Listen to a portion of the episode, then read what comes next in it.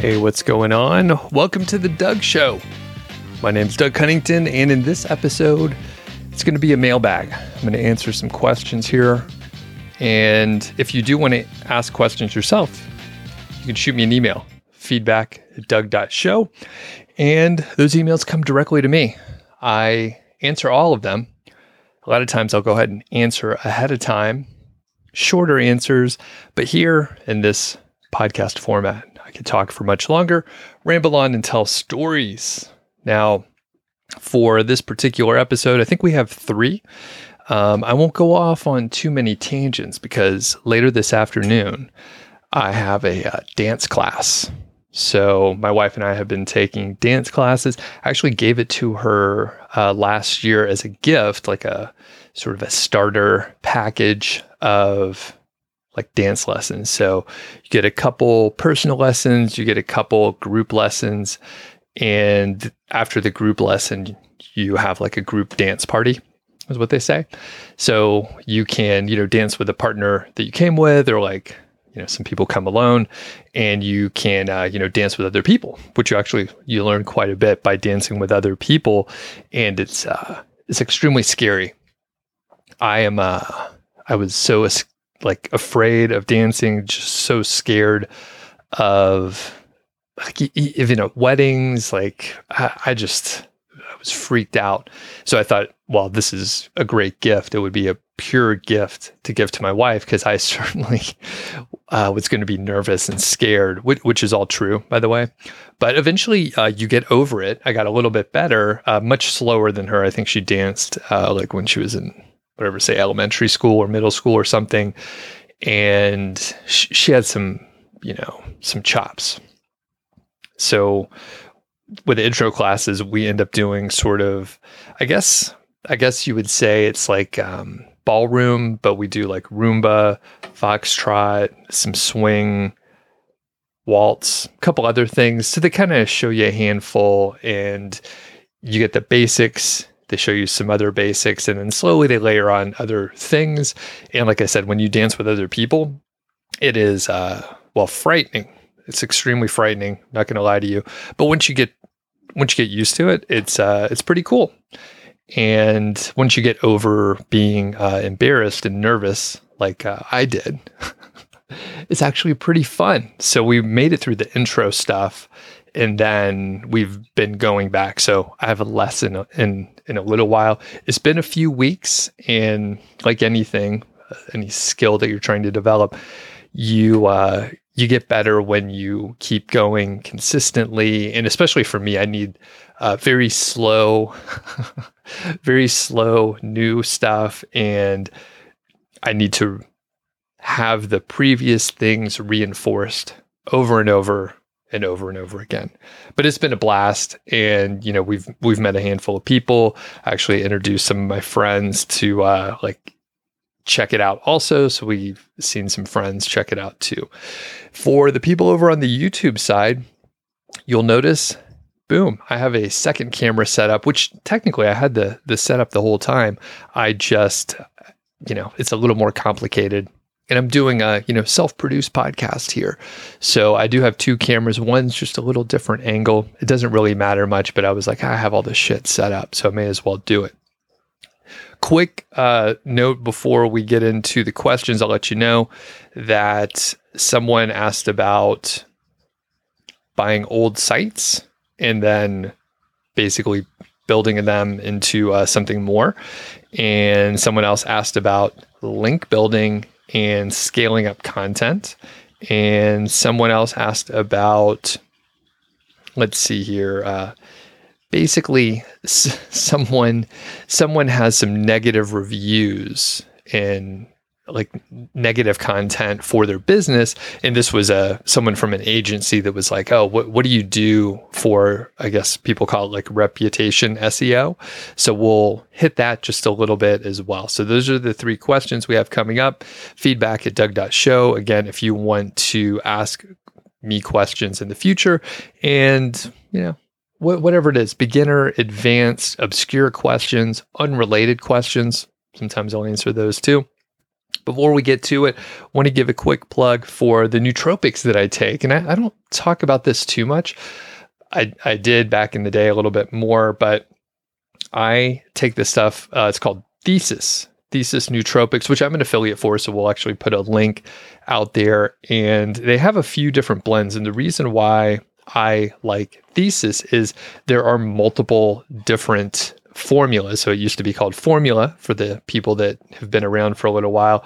I actually interviewed the two founders, which was pretty cool. I think they were, you know, just starting up and they have different formulas based on what you're trying to do. So I often take the creativity formula. There's clarity as well. The creativity I usually take before I record or have a conversation or something like that. Clarity uh, helps me focus specifically. There's one uh, motivation as well. And there's another one here, which is energy, which the box is upside down. And I'll snag that before a workout. I personally have been getting the caffeine free version. So they have caffeine, they have caffeine free, depending on what you want to do. In the past, I was like, I want to drink my caffeine in the form of coffee because I was drinking a lot of coffee. In the last year, I've actually cut back quite a bit on caffeine consumption generally, which is fine. And the trade off is good. I was actually experiencing caffeine crashes uh, fairly regularly. I didn't realize it. I, I, thought I'm working so hard during the morning that I'm just tired in the afternoon. Turns out it was a caffeine crash, and I don't have that anymore now that I've cut back my caffeine, uh, which is another story for another day related to sleep. I'm actually writing a blog post for that, which I'll talk about coming up soon. So check it out if you're interested. And the reason why I wanted to mention it is I'm a big fan of the Andrew Huberman podcast called Huberman Lab. And I don't listen to every single episode, but there's many topics related to health and fitness that I do listen to. I'll listen to them multiple times. Really in depth, very high quality information. It's like a college level lecture whenever you listen to the show. It's like super dense with information. And I listened to the ads one day and I was like, holy shit, thesis is advertising. This is one of the biggest podcasts in the world. Like if you look at the the top 10 podcasts or so, it's it I don't know if it's up there currently. I don't look at the charts all the time, but I was like, holy shit. This is like one of the most popular podcasts and thesis advertised on it and I was like, "Hey, I've been taking this for probably like 4 years, maybe more." I mean, yeah, I think it's been more than 4 years and one of my students, one of the folks that um, was on the email list was like, Hey, Doug, I've been taking this nootropic. I heard you mention one the other day, blah, blah, blah. So I checked this out and I've had a subscription with them for four and a half, five years. I'll have to look back. But anyway, check out Thesis if you're interested in nootropics. You know, it's not essential. I take it maybe like two or three times a week and then I cycle off of them, like if I'm taking some days off or whatever. It's not critical. But if I am sitting down to work or if I'm about to record a podcast, especially an interview, I usually take one of these. Sometimes I, you know, I don't, depending on how I'm feeling that day. So, and they're all, you know, individually wrapped here. So it's easy to travel with. You could take them out of the boxes and it's just in a, a little plastic wrapper and you could just you know throw it in your backpack or whatever and have like whatever you need for the days that you're traveling so Let's get to the questions here and take advantage of the fact that I have two cameras. All right, first question here from Michael says, I appreciate all the info and content. I had a show idea. I know you've been asking about these. So, can you find someone or talk about how people buy cheap old sites with a couple great backlinks and how to redirect that link juice to the main site being built? I just got an email from Spencer Haws and someone was doing this with uh, great results. So I actually still need to, you know, chase down someone who is doing this uh, sort of repeatedly. You know, it's great to have someone who can tell us about what works, but also the things that they tried that didn't work. I I've done this a couple times, but not for uh, several years. Generally, the idea here is you you get a older site you'll probably be able to find blogs where they're just inactive. People haven't touched them for a while. Maybe they lost interest. Maybe they got busy. for whatever reason, they're not publishing on a regular basis, but you can look and see, oh, wow, they were publishing regularly. They used to get a decent amount of traffic and now it's declined. They've clearly lost interest. You can purchase, you know, the domain. You could email them and say, "Hey, I want to buy your site. I want to get all the content, want to, you know, do some stuff with it." Now, Christy has actually done this. The student that I've been working with for 4 years at this point but she's acquired, I think, two blogs. They haven't been like huge successes, but she found blogs. The content was going to be good enough, and she knew people in the industry. This is going to come into play for some of the other questions too. So she knew people in the industry. She was able to make contact with the folks that owned the blog, and she was able to acquire them for a reasonable amount. I want to say every or the two sites that she purchased they were under $10,000. She migrated the content over to her site. She 301 redirected each one of the former URLs to her current site. So the old site is pointing to the new site to pass uh, any link juice, any rankings, any traffic that is coming through via referrals would show up on the same content on her site. So that is kind of the technical aspect of it. Generally, you know, you, you want to keep the, you have to keep paying for the old domain. You need to keep that in your possession. So each year you need to renew that. There's probably a couple ways that you can redirect. Sometimes you could manage it on the uh, like hosting redirect sort of system. Sometimes that's kind of built in. Um, you know, check with your host, but they should be able to direct you if that's something that you can do. Sometimes you uh, find people that install WordPress and then they will essentially have a you know a skeleton set up but mainly it's easy to set up WordPress it just takes a minute or two and the main thing is they're setting up an htaccess file and then they're putting in all the 301 redirects just you know one line per URL there's a way to do it a little more sophisticated. If you wanted to if if um, you know you know regular expressions then you can maybe do it a little differently but the easiest way is just to you know one for one transfer it over. It's very clear what's happening. If there's any issues it's pretty easy to fix. You could trace it down. If you have a huge list of urls may take a little long to process but generally a 301 redirect in an htaccess file that works pretty quickly and it's pretty fast.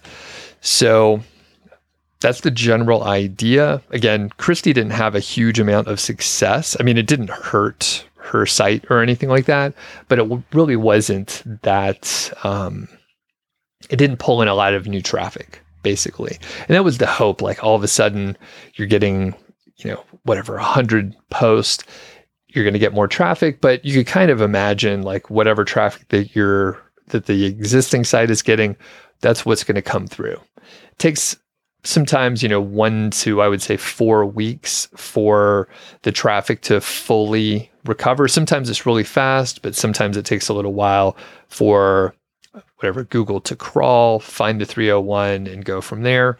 But generally, it's pretty quick. Traffic should recover back to whatever it was on the original site. So I think if you did have some capital, if you were able to go around and identify sites within your niche that seem to be neglected, that look like they would be a good value either for content or their backlinks, this is a you know valid way. Basically, just it's like buying small businesses and then creating a sort of conglomerate of these other you know older sites and just consolidating them. So I think it's a valid way to do it. You may run into a couple issues, like if people are maybe they're a little too precious about their site and they don't want to sell it. You know, they put a lot of time in it. So maybe they are valuing it more than it would be on the open market. But at the same time, you could also find people that maybe they've moved past that phase and they're okay with selling it. Okay, next question here. This one is from Dave. Dave says, I discovered your channel recently. I'm doing okay with my website, but I have two major challenges scaling up content and link building. I'm working on the former, which is scaling, but I appreciate some help with the latter. I think success, I think the success I've had so far has been on the quality of my content. Dave is a magazine editor for his day job, but I only have around 35 posts on my site. I'm struggling to find writers that meet my high standards, so I'm doing the writing myself, but that's another story that I need to address. And I'll jump in really quick. Dave, I think that's great. The people that seem to be the most successful have a writing background in some capacity. So if you're a magazine editor, then I think you're perfectly suited for writing the content and editing it and like doing an awesome job on the content, which I again, I think that is maybe one of the biggest success markers for people that I've worked with.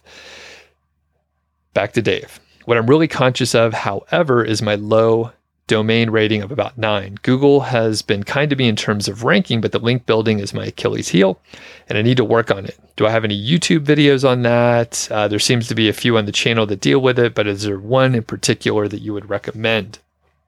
So, I I don't think I have like a, a super current one, but I did point Dave towards a podcast episode just for you know longer explanation. I did tell him that he has a huge advantage because he has the writing background and he'll probably be able to stick with it longer. He'll do a better job. He is a writer. That is a, a huge deal. So, the short answer that I wrote back about the link building was maybe don't worry about it too much in the short term. I've been talking to, you know, more and more people that just they have no interest in link building.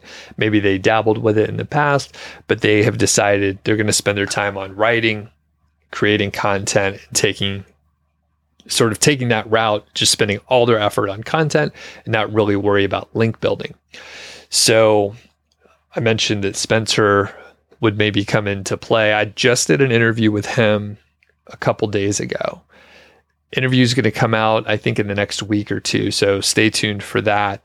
But basically, he worked on Niche Pursuits, his main website. He's grown the traffic by like over 5x, almost 6x.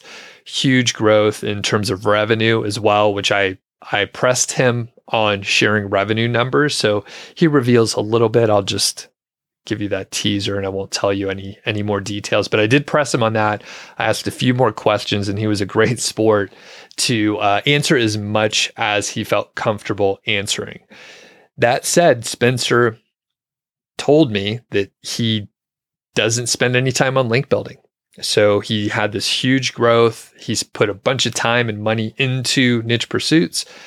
He didn't spend any time on link building, which is kind of cool. I mean, it's really amazing.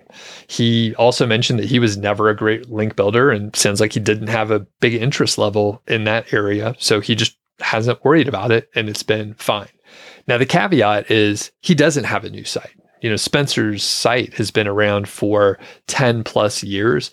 He is well known in the industry. He has uh, like partnerships with other companies where uh, basically he is one of the you know owners of companies. So he has the ability to you know sway his weight around and like get some attention. So it's not a one to one. I mean, Dave mentioned you know it's a relatively new blog. It's not like you're dealing with the same thing that Spencer was. So you can't you know, you can't discount the fact that Spencer's site has a DR of like 70 something. Big difference. Um, however, I think you're okay to spend most of your time on content. I would focus on building relationships. So instead of thinking about, you know, quote, link building, think about networking, and think about marketing. So when you're networking, actually ignore the marketing portion for a second because a lot of people may hear that and think sending cold emails, which I don't think that's a great idea for the people that you really want to work with. Um, the cold emails are not going to work that well. I'm a I'm a fairly uh, nice guy, but the cold emails there's just a huge number of them, and it's much easier for me to just ignore all of them. If I get a warm intro, that's much better. I'll usually participate in a back and forth. It may not work out, but I'll still participate. Cold emails, not not so much. So focus on the networking part. That could be sharing other people's content. That could be featuring someone in a roundup. For example, top 10 YouTubers to follow in X industry, top 10 Instagram influencers to follow in whatever industry. You can mix and match it. And basically, you're sort of creating a reason to reach out to those people. You could even, you know, frame it like, hey, I featured you here. Can you take a look? Let me know if you want anything changed or if you want to add anything. So you're literally not asking for anything. You created the opportunity to reach out. And depending on you know what the industry is, they may be very receptive. Like you're not a direct competitor, especially if you're going to non-bloggers or people where the blog is not their main thing, it's the other platform. So spend time networking. Don't ask for anything. Be cool, be nice, share their stuff. If you could meet people in person, that's even better. If you can go to some industry event or conference, that's going to be a much different situation than sending someone an email. You can literally have a conversation. Again, don't go in too strong. Don't say, don't approach it like a transaction because that'll be very transparent and nobody wants it to be that.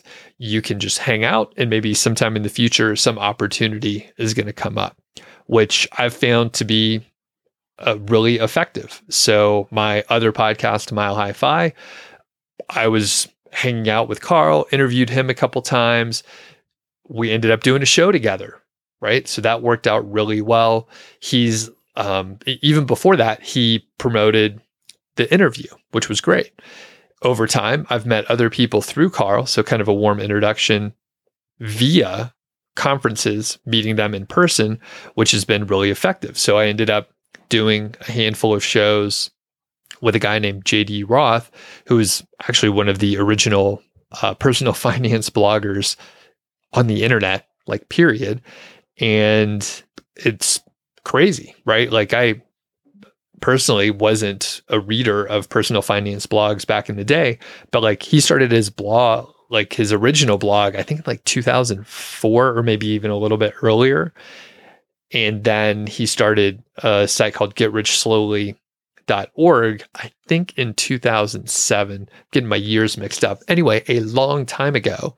And I was able to record a few episodes with him, which is cool. It brings a whole different level of um, sort of I don't I don't know if quality is the right word, but basically if I go to another podcast and I'm like, hey, I, I think I might be a good guest on your show. I've recorded with JD Roth, which a lot of people know, and I could throw out a couple other names. I have some great references now, which I started, you know, very slowly a long time ago, but these opportunities pop up years later, right? I met JD, I think, for the first time like two years ago. So, and, you know, we hung out, had some drinks, had some food, and had good conversations. And then years later, something worked out.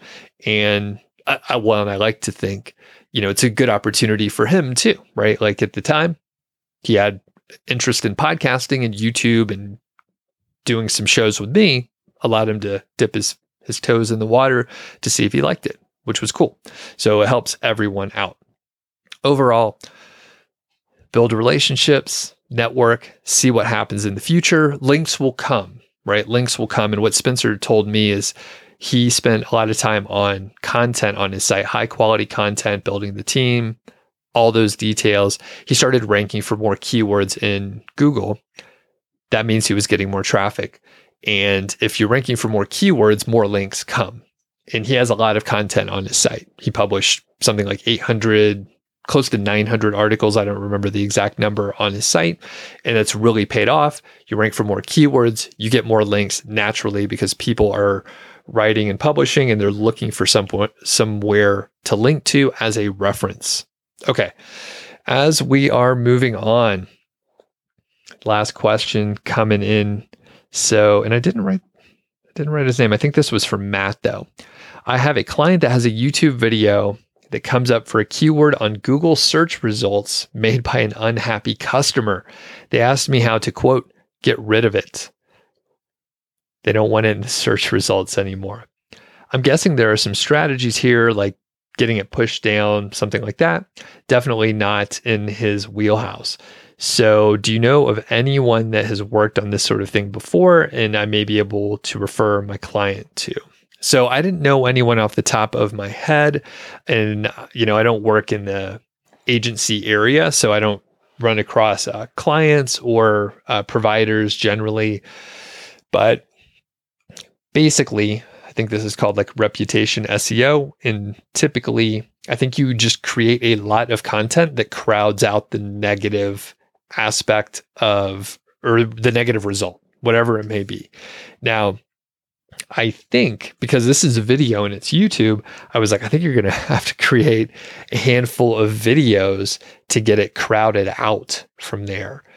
And it's unfortunate, right? I think it's just, you know, they said it's an unhappy customer. I don't know what the video was. I don't know the company. Could be valid, might not be, but internet's a crazy place, right? So there's like you may have uh 9,000 like positive reviews and then like two negative one star reviews which are, you know, potentially like a shipping issue. You know, you see those uh, one star reviews where it says the item showed up broken, I think the delivery person dropped it or something. And it's like no fault of the actual product, but there's still a negative review out there. So anyway, the the thing is you can create uh, you know, maybe more obscure kind of uh kind of topics. Maybe you can using the person's name or whatever the company name is to just sort of crowd it out. And depending on, you know, what it is, it could be fairly easy to rank for because if, you know, probably people are not trying to search for like my specific name and, you know, some other product. You know, maybe I'm a bad example, but but generally these are not going to be super competitive so you will be able to create content maybe on different platforms maybe create some profiles maybe write some blog articles and just kind of crowd it out so whatever the bad result is the bad review is on like page three or four, and people hopefully won't find it.